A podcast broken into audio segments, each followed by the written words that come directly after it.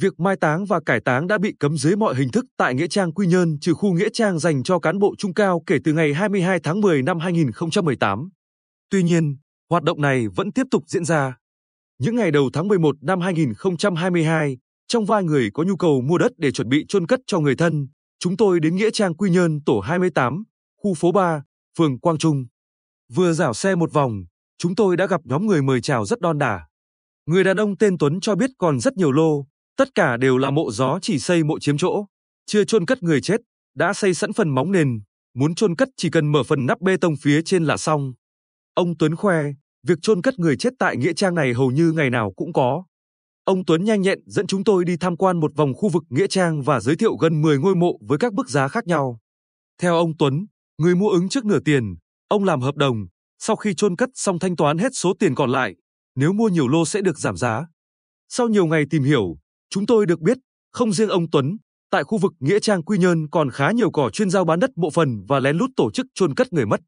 Các bộ phần được giao bán là mộ gió được xây cất từ trước. Ngoài ra, những bộ phần đã được người khác hốt cốt chuyển đi nơi khác, một số đối tượng xí phần rồi sau đó cải tạo, sửa chữa để giao bán.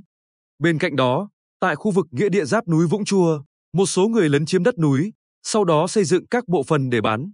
Giá bán mỗi bộ phần từ 10 đến 15 triệu đồng, tùy thuộc vào từng vị trí.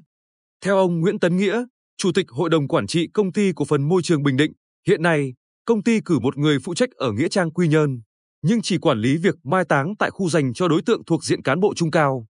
Về tình trạng chôn cất đén lút, Ủy ban nhân dân thành phố đã chỉ đạo Ủy ban nhân dân phường Quang Trung thường xuyên tuyên truyền, vận động nhân dân nghiêm túc chấp hành không mai táng và cải táng dưới mọi hình thức.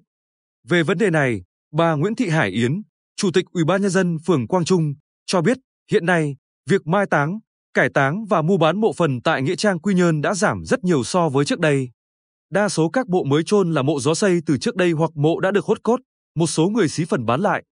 Việc chôn cất có lúc diễn ra vào ngày nghỉ, ngày lễ nên không phát hiện, ngăn chặn kịp thời. Khi lực lượng chức năng phát hiện thì đám tang chuẩn bị chôn cất nên rất khó khăn trong việc xử lý. Trước đây, Ủy ban nhân dân phường đã lắp đặt barrier tại cổng ra và nghĩa trang và khóa cố định, lắp pano, áp phích tại một số con đường vào nghĩa trang Quy Nhơn để thông báo việc nghiêm cấm mai táng, cải táng tại đây. Tuy nhiên, một số đối tượng liên tục phá khóa, làm gãy đổ barrier để cho phương tiện ra vào chôn cất. Những người tổ chức mua bán đất bộ phần và tổ chức mai táng đều là người địa phương khác đến nên khó phát hiện, ngăn chặn, xử lý. Trước tình trạng trên, Ủy ban nhân dân phường giao trách nhiệm cho công an phường kịp thời nắm thông tin về các trường hợp có ý định mai táng tại nghĩa trang Quy Nhơn để sớm ngăn chặn, xử lý theo quy định. Bà Yến thông tin, đồng thời tăng cường kiểm tra, xử lý các trường hợp khai hoang chiếm dụng đất núi phía sau nghĩa trang, mua bán sang nhượng đất trái phép để xây dựng mồ mả, mời số đối tượng này giáo dục, gian đe.